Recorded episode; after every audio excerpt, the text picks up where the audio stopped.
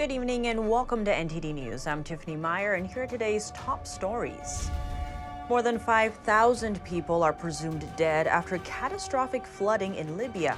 And in nearby Morocco, nearly 3,000 are now dead after Friday's earthquake.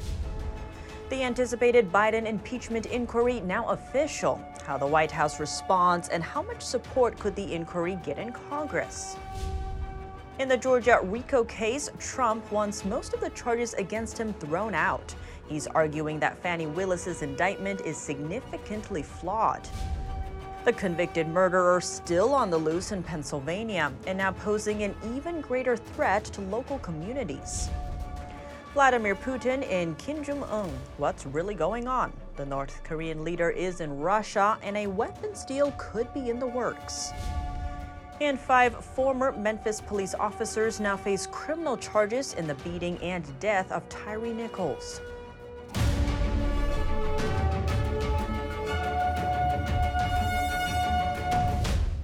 Over 5,000 people are presumed dead after two days of nonstop flooding in Libya. A quarter of the city of Derna has been destroyed. Benghazi was also severely hit. The floods overturned vehicles, knocked down trees, and caused buildings to collapse. Over 10,000 people are missing. Many were swept out to sea. Others grabbed onto rooftops. The International Rescue Committee calls it an unprecedented humanitarian crisis. The flooding began when Storm Daniel overwhelmed northeastern Libya with rain, causing two dams to break. Rescue efforts are ongoing. And the death toll has risen in the Morocco earthquake, increasing from 2,800 to over 2,900. This makes it Morocco's deadliest earthquake since 1960. Many villages were hit, leaving thousands without shelter, food, water, or medical care. The earthquake struck four days ago, and many are still missing or trapped beneath rubble. Former President Donald Trump discovers another way to get out of the Georgia RICO case. This time, he's following one of his co defendants' lead. He's asking the judge to dismiss most of the charges against him. NTD's legal correspondent Arlene Richards has more. Former President Trump is getting a little help from co defendant Ray Smith in the Georgia RICO case. Smith is an Atlanta based lawyer who helped Trump challenge his Georgia loss. In the RICO case, Smith filed an extensive motion asking the court to dismiss most of the charges against him. And Trump filed a one page motion asking for the same thing. He adopted every argument presented by Smith. Smith's motion states that the 98 page indictment has voluminous defects and that it fails to allege an offense, for example, Smith states that the RICO charge in count one of the indictment fails to sufficiently allege a violation of Georgia's RICO statute. Count one accuses all 19 defendants of conspiring to defraud the United States by attempting to overturn the 2020 election results. Smith's motion argues that the charge doesn't specifically identify a racketeering enterprise that operated to overturn the 2020 election, and that the charge seeks to punish protected First Amendment activity. It says the charge could apply to millions of Americans who believe that the election fraud had occurred. Trump is asking that most of the 13 charges against him be dismissed. Over in Manhattan, there's speculation that Trump's March trial date in the hush money case could be changed. In this first criminal indictment, Trump is accused of falsifying business records. That's for allegedly mislabeling payments for adult film actress Stormy Daniels over an alleged affair. The payments came in the days leading up to the 2016 presidential election. Judge Juan Merchan, who was presiding over the trial, rejected Trump's request to discuss scheduling this month, but left open the opportunity to discuss potential conflicts in February, at which time he says they will know what the best adjourn date might be for the trial. While Judge Merchan mulls over Trump's mounting trial schedule, a liberal group in Minnesota filed a lawsuit to challenge the former president's candidacy. It's the second lawsuit in two weeks to argue the 14th Amendment bars Trump from running for office. Section 3 of the 14th Amendment prevents former government officials from running for office if they have engaged in insurrection or rebellion against the government or given aid or comfort to the enemies thereof. The Constitution isn't clear on how to enforce the ban, nor who has the right to bring a claim. Some legal experts say the law was designed to block former Confederates who battled against the United States during the Civil War, and that what happened at the U.S. Capitol on January 6 was not an insurrection. Others argue that the Capitol breach was an insurrection and that Trump supported it. Arlene Richards, NTD News. House Speaker Kevin McCarthy today formally launched an impeachment inquiry into President Biden. That's as Republicans seek to obtain more bank records from the president and his son. Joining us now live is NTD's Iris Tao in the Capitol. Iris, what is the Speaker now vowing to do, and how does an impeachment inquiry work?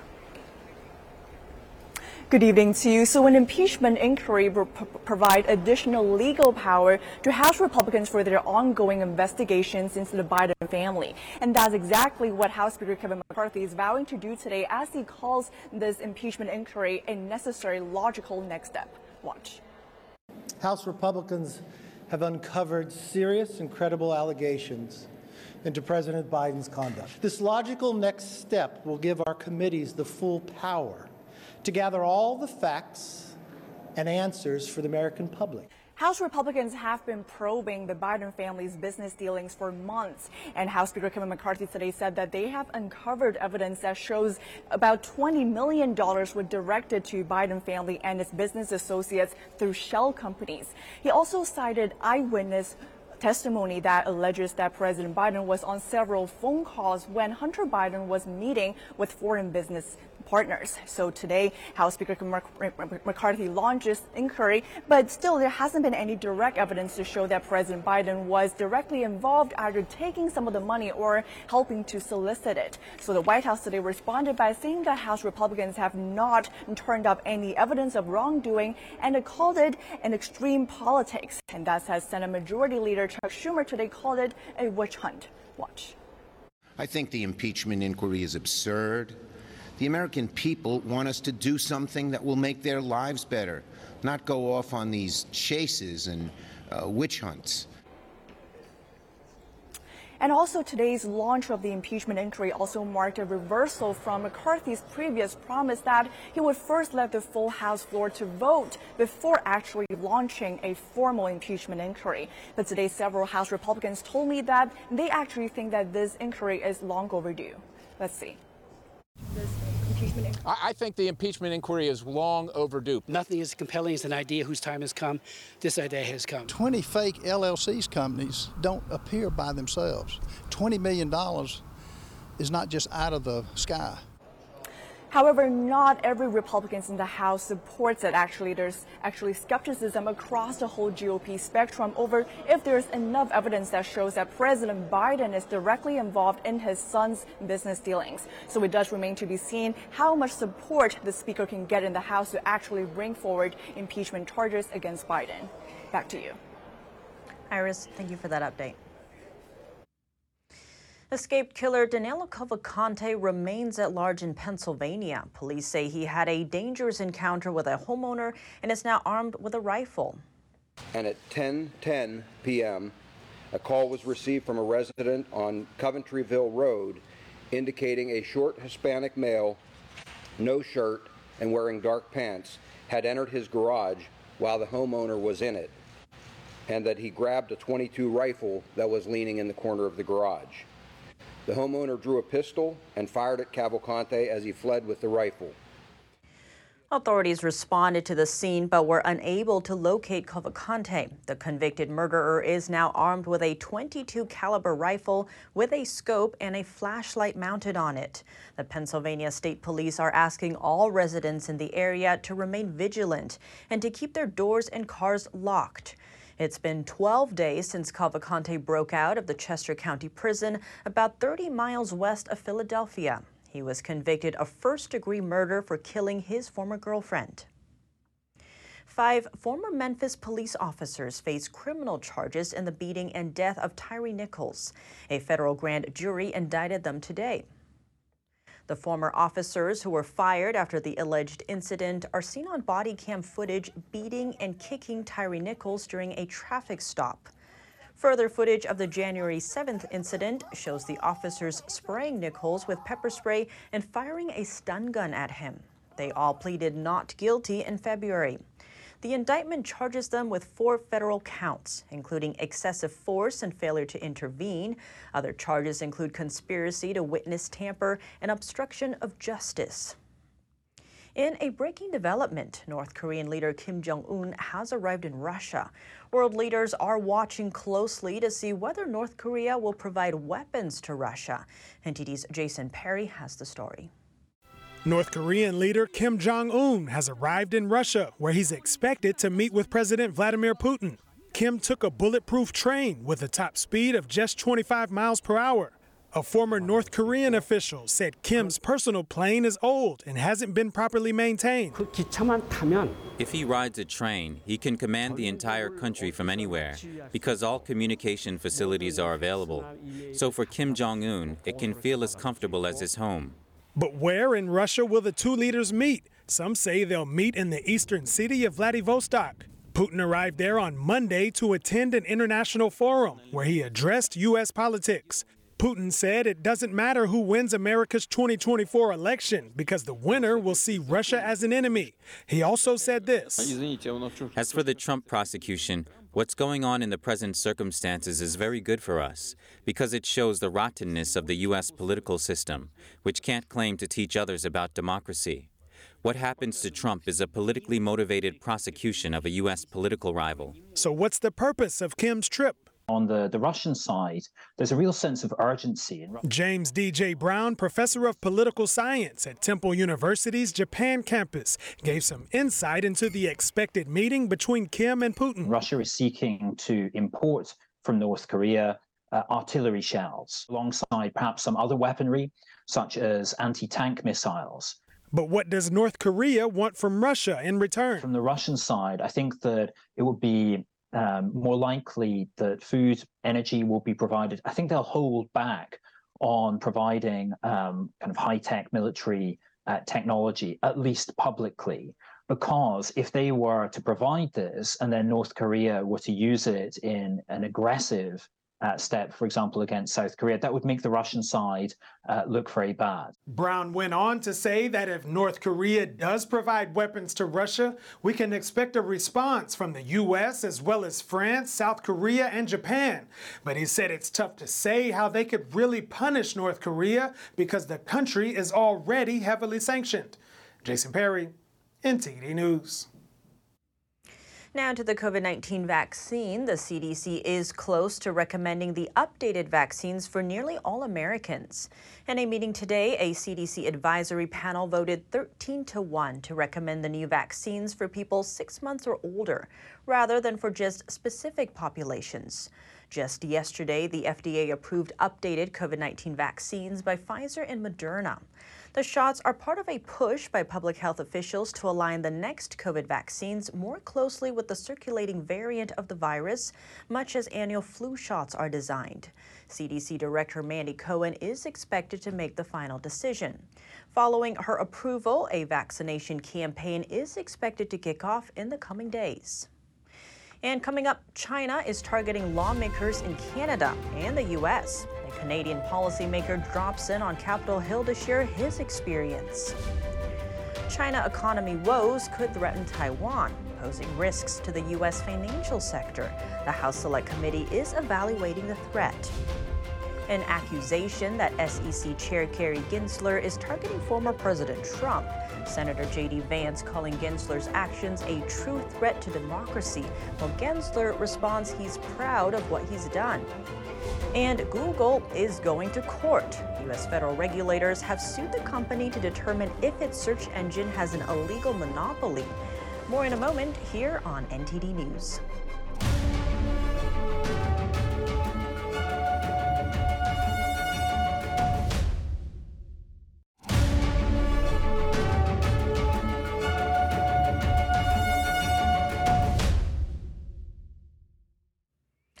Welcome back. A Canadian official has made a trip down to the U.S. Capitol, all to warn lawmakers about China. Today, he shared his personal experiences as a target of the Chinese Communist Party on Canadian soil. NTD's Sam Wong has the details. On Tuesday, Canadian Parliament member Michael Chong visited U.S. lawmaker to warn about China and he had two goals in mind sharing stories and discussing policy solutions. Chong has long voiced concerns regarding the Chinese regime's human rights abuse against Uyghur minority in the Xinjiang region. He also urged the Canadian government to ban Huawei, a Chinese telecom giant, and for that reason, he became a target for the CCP. In May this year, I learned that a PRC diplomat working out of the PRC consulate in Toronto had, since 2020, been gathering information to further target me and my family in Hong Kong. He says aside from being threatened by Chinese officials, the CCP also mobilized a smear campaign on social media to slander his name. Chong isn't the only policymaker facing backlash from the Chinese regime.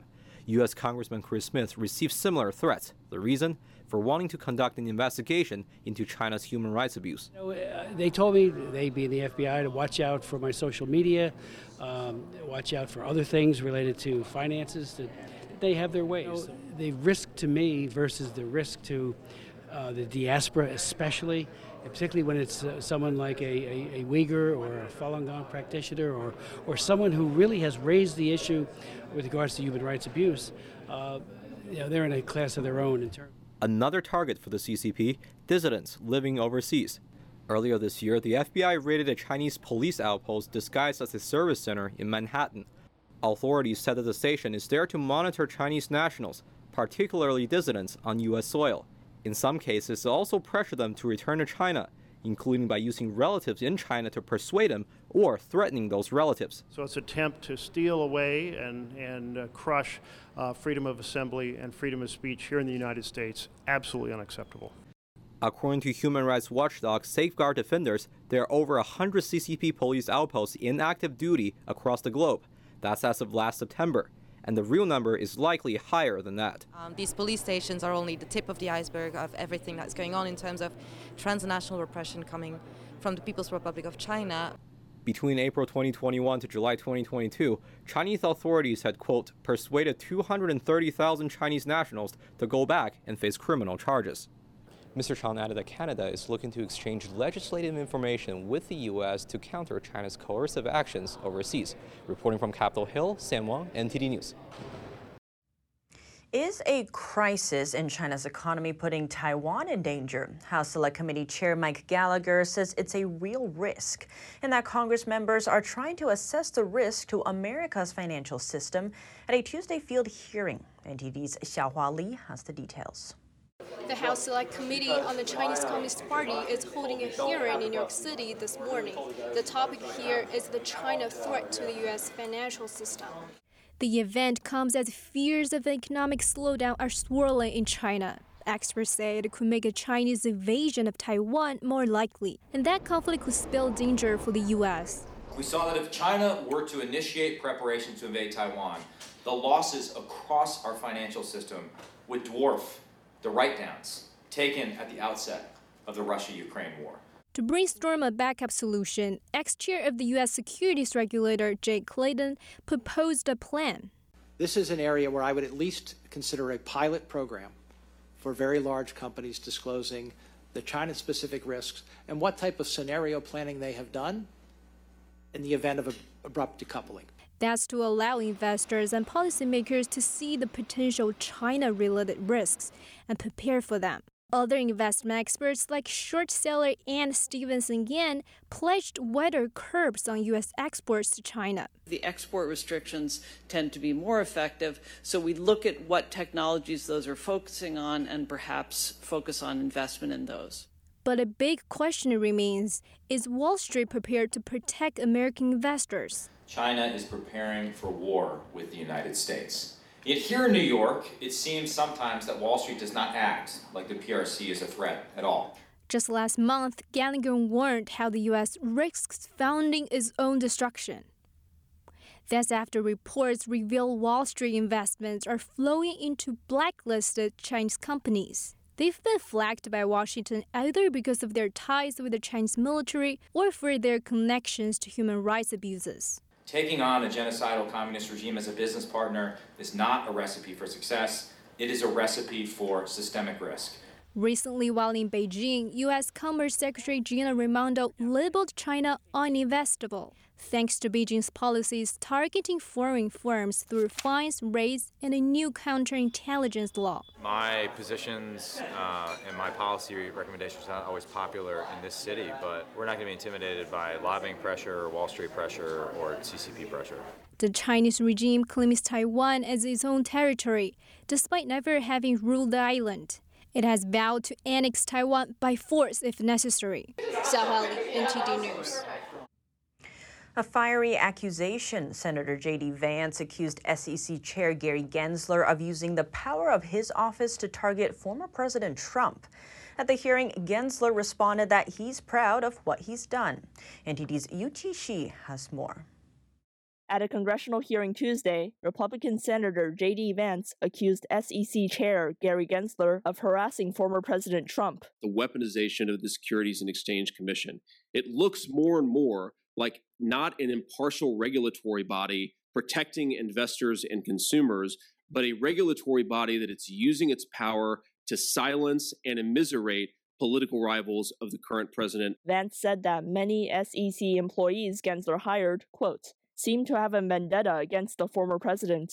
Gensler hired former New Jersey Attorney General Gurbir Grewal to be director of the SEC's Enforcement Division. Grewal had investigated Trump eight times while in office. Gensler also hired Megan Barbero, who had participated in the two impeachment hearings against Trump.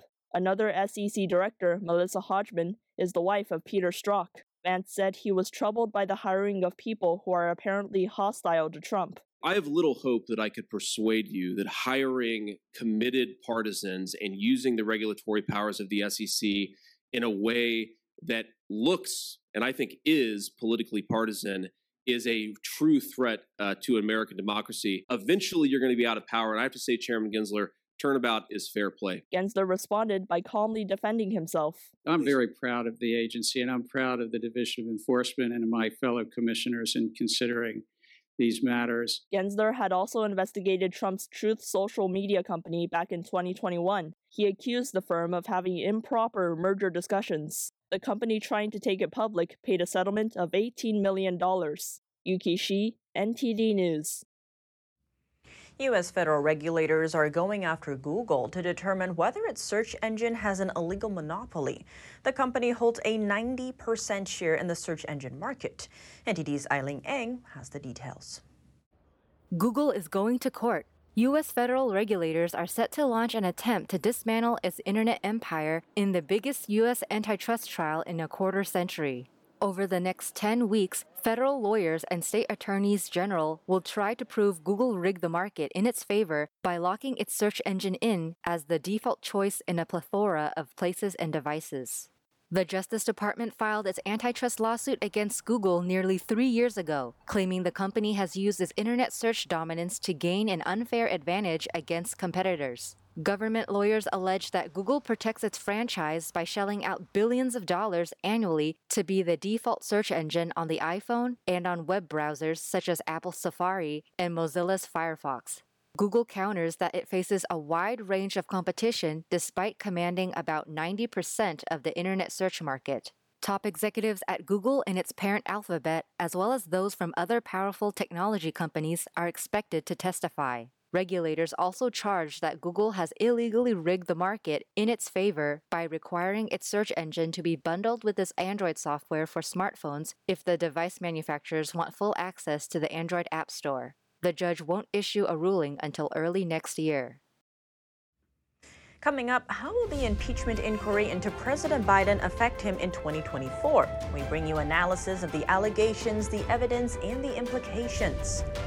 And if minimum wages were to double, what impact would that have? We'll take a look with an economic analyst and dive into some of President Biden's claims and policies when we come back.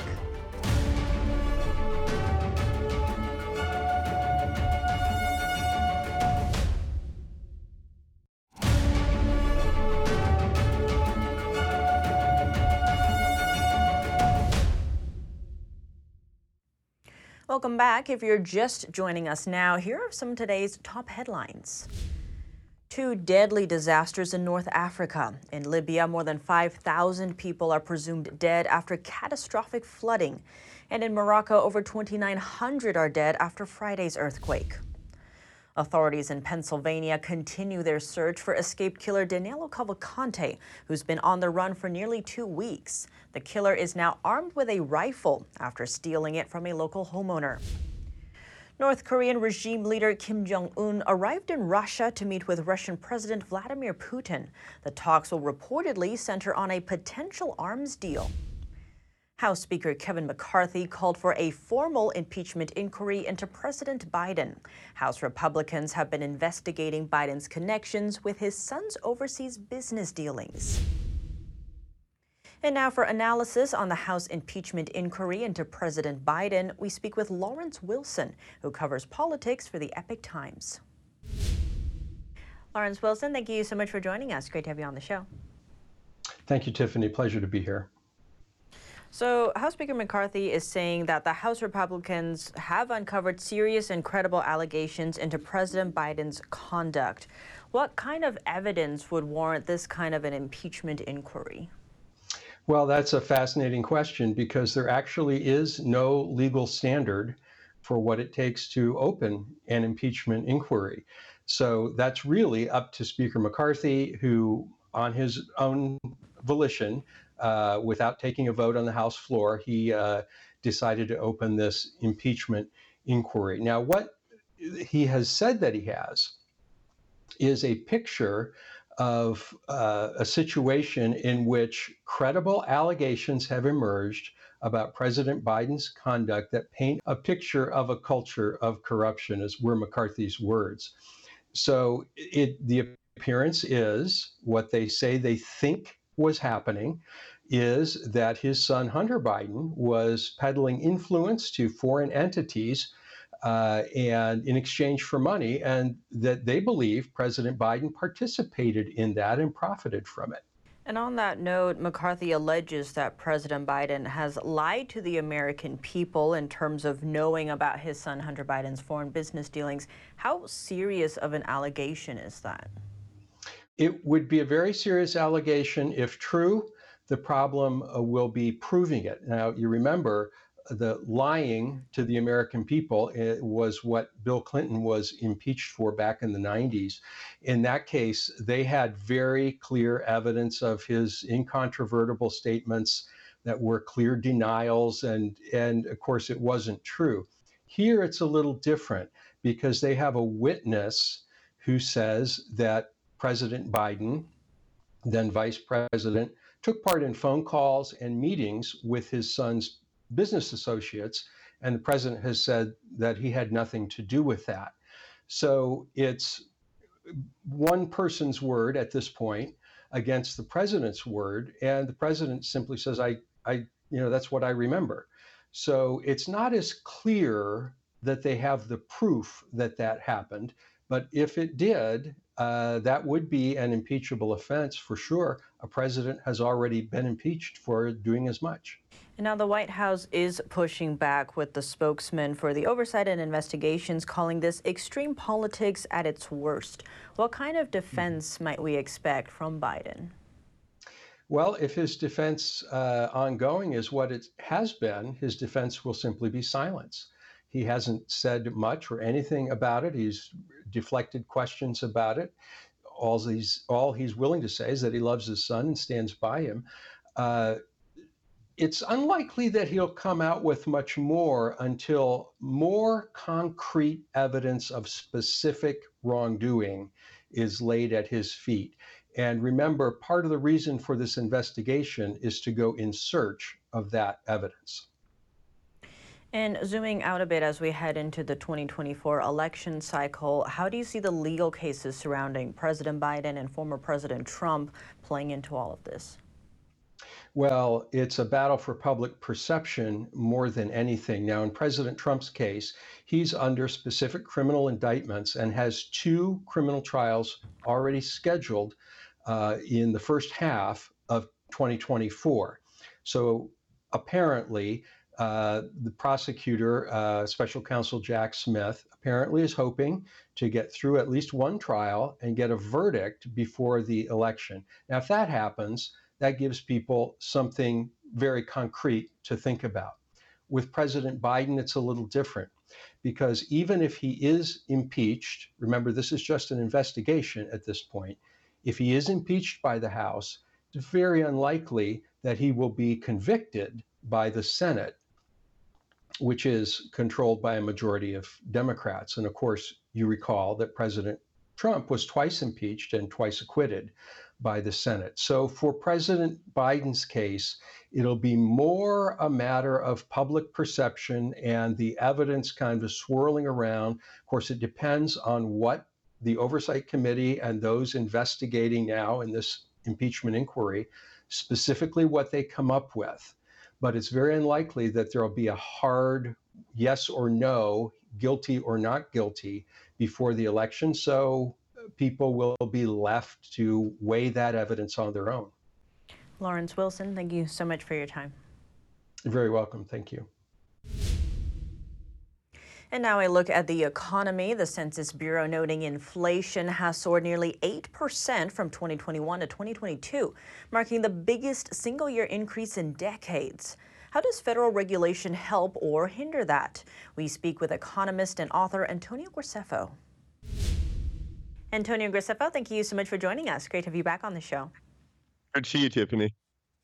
So, with this potential auto workers strike looming, there's a lot of focus on unions calling for wage hikes to begin. What are the short and long term impacts of that?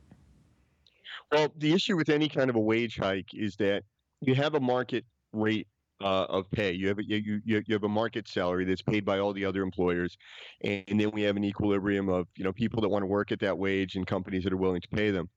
When you have strikes and you have other or legislation that forces the wage to go up, all that means is job cuts because the money has to come from somewhere. The average corporate profits are about six to eight percent.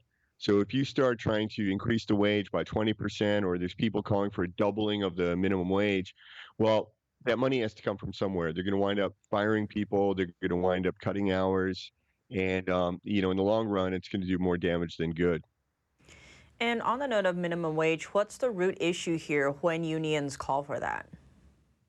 Well, as far as minimum wage goes, you know, um, the uh, labor cost represents about 30 to 40 percent of the cost for most uh, companies like retail companies, fast food, that sort of thing. If you double the labor cost, now they need about a 30% increase in price in order to, um, you know, to make the same profit they were making before. And if they increase the price by 30%, well, that hurts everyone, hurts all the consumers. Also, it means that people will buy fewer of that item or, or use that service less frequently, shop at that place less frequently. Some businesses will be driven out of business because of uh, tremendous wage hikes like that. And actually, Antonio, you recently wrote an op ed laying out how President Biden has made a point since taking office of raising the federal minimum wage to $15 an hour. With the federal government, one of the problems that the federal government is not subject to the market because federal government doesn't have to earn a profit and federal government will get reelected based on a lot of factors other than economic performance of their investments. So he he might order a doubling of the uh, federal minimum wage, or you know the minimum wage for federal workers rather, and then a year from now he would say. We, we successfully increased the wage of 100% of federal workers. Therefore, we are successful. Right? Well, it's a law. Of course, of course, it raised 100% of these people's wage, but did it help anybody? Well, where does the federal government get its money that it pays these wages out of? It gets it from taxes. So that means one of two things. Either the government has to raise taxes or the government has to take money away from other services, which might be things that you want or need, and use that to pay these government workers a higher wage. And now, President Biden on Labor Day actually said the U.S. is no longer exporting jobs under his watch. You know that that's a bit misleading. So, why is that? It's a bit misleading for a number of reasons. One is that uh, when we look at unemployment, first of all, unemployment is higher now than it was under Trump. But there's another figure, which is workforce participation. And this means the people that have just given up and are no longer looking for work or that chose, instead of looking for work, they went on social services. That number has increased. It is much higher under Biden than it was under Trump. So technically, those people should be added to the unemployment rolls, or they represent people who don't have jobs under Biden. So we do have uh, a, a higher unemployment under Biden, but we have a lower workforce uh, participation rate under Biden. Now, another thing is that if a company is going to build a new call center or they're going to build a new factory and they go, well, let's do a feasibility. Should, should we put it in uh, New Jersey? And then they go, oh, you know what? Uh, with all the regulations and wage hikes in the United States, it's too expensive to open there. So we're going to move our, we're, we're going to put our new factory in India. We're going to generate a thousand new jobs in India. Okay, that does not count uh, towards unemployment because those jobs never existed in the United States, and Biden is not counting those jobs. The Biden administration has a lot of regulations. For example, we have green regulations, we have environmental regulations, um, of course, we have safety and, and things like this. And while these things may seem good on the surface. The problem is that each one of those creates cost, and they encourage companies to move overseas where the regulation is less and the cost will be less. When you buy products from China, when you buy products from India, why are they cheaper? They are cheaper not just because of the difference in wage, but also because of the difference in the regulation and, of course, the taxes. That it's just cheaper to operate a company over there because you don't have to pay these kind of restrictions. And so, given that we are seeing a lot of notes on, say, DEI, ESG, all these different ones, as you mentioned, regulation, what would be the solution? And I think you mentioned leaving it to the market. How would that play out? Yeah, the solution to everything is just leave it to the market. If you leave it to the market, the best people will get hired. The companies want to maximize profit. They will make decisions that maximize their profit. When people get angry at corporations, they go, all those corporations care about is profit. And I say, yes and thank goodness, because that means they will always make the decision that maximizes profit. And that means if you're the best candidate, they will hire you regardless of gender, race, whatever it is. But instead, you, companies wind up in situations where if they can't, maybe they're short a worker and they have to find somebody that meets a particular criteria and they're turning down qualified people. So that also incre- increases cost. Every regulation increases cost. If we leave it to the market, companies will do the, the profit maximizing activity. This will create the most jobs, and we all work for these companies. That's the other thing. Everybody hates the big. We I hate the big corporate. You work for the big corporate. You're dependent on them for your income. You don't want them to fail. Indeed. Well, Antonio Graceffo, thank you so much for your time. Thank you, Tiffany. Coming up, the new iPhone 15 is unveiled. We have everything you need to know about the new features and if it's worth upgrading. In the NFL, an update on Aaron Rodgers' injury. Will the newly acquired Jet be able to return this season? And in high school sports, a volleyball injury that never should have happened. We'll have Peyton McNabb's story and more when we return.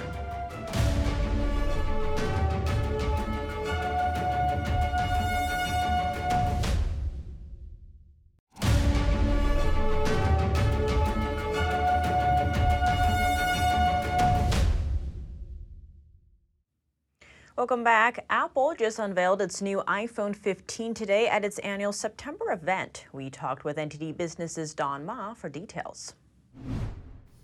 Don Ma, thank you so much for joining us. Yeah, great to be here, Tiffany. So, give us a sense of what are the new products that were unveiled at the event today. Sure. So the event was about an hour and a half. Uh, iPhone 15s will now have the dynamic island. Previous ones had the had the notch. Now it has a better and brighter display and faster speed. Um, so these are some pretty standard upgrades. But the bigger upgrade here is uh, the camera for the iPhone 15. Uh, it has now 48 megapixels. And what that means is basically clearer pictures uh, with more detail. You can zoom in further into your photos and better portrait photos and night photos. Um, besides the camera, also has this new feature that will allow you to, to be able to find your friends uh, with turn-by-turn directions down to the last foot. So you'll never lose your friends again if you had trouble finding them in the past. Um, and the last thing is that it has a new USB-C connector. Uh, that's the same connector uh, you use to charge your iPad, uh, so you don't need as many charging cables. But of course, uh, the flagship unveiled today was its iPhone 15 Pro. Uh, it's now lighter, faster, with a smaller footprint, made using titanium, better camera as well. one notable feature now is that the mute switch is gone. And they're replacing it with a button in its place. And you can actually customize that button uh, to do other things than just muting your phone. Um, and another big upgrade to the iPhone 15 Pro lineup is that it, uses the industry's first 3 nanometer chip, so it's going to be more efficient. Um, but the, the bad news is the base price of the iPhone 15 Pro Max got a price hike of $100 compared to last year. Um, but other than that, the phones will be available later this month. So how much is that phone then? It's uh, $11.99. I see. And Don, the Apple Watches also got an update, right? What what's new with those? Sure. Uh, the next Apple Watch is the Series 9. It has a new chip, uh, makes it faster. It's, it's now also also brighter. Um, they added a new gesture as well that's going to make it easier to use the watch with just one hand.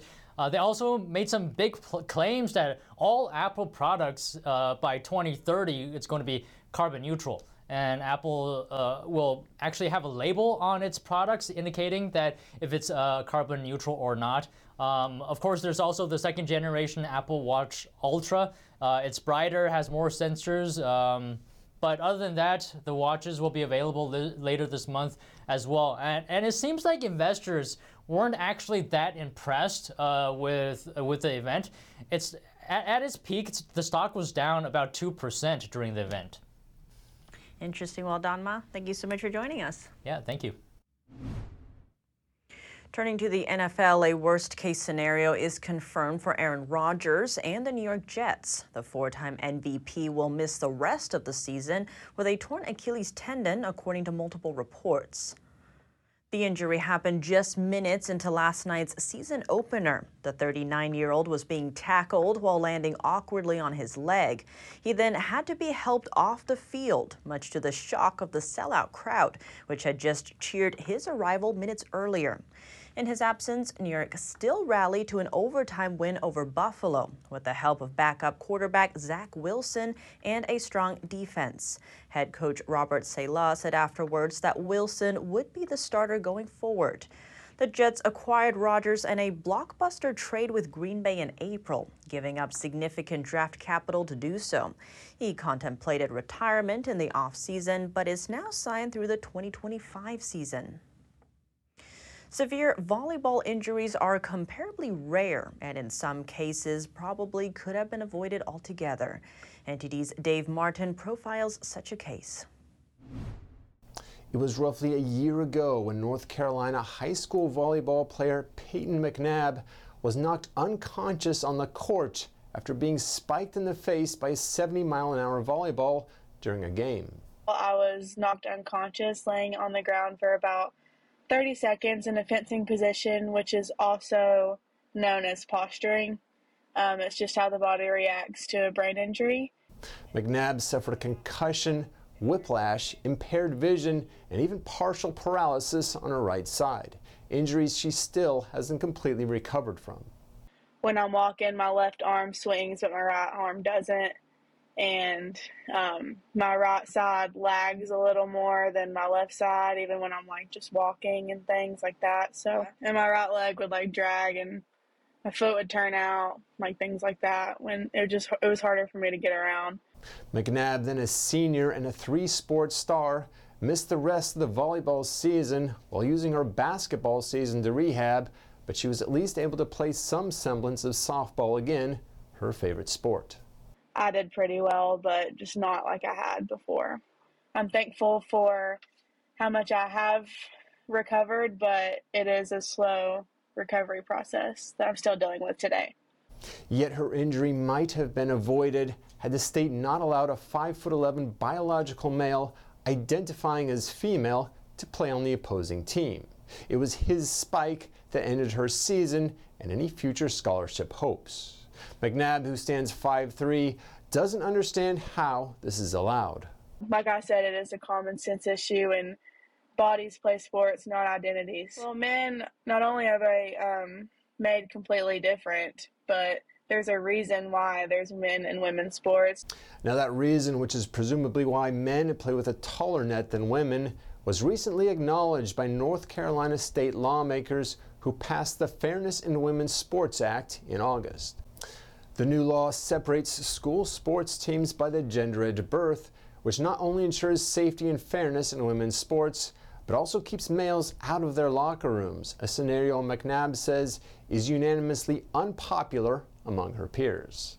Would you feel comfortable if you were a girl in the boys' locker room that no one wants to see a man watch them undress in their safe space? Not one.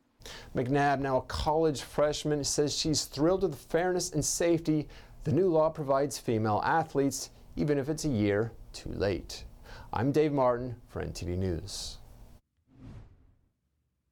If you have any news tips or feedback for the show, you can email us at eveningnews at ntd.com. That's all for today's news. Thanks for tuning in. I'm Tiffany Meier. Good night.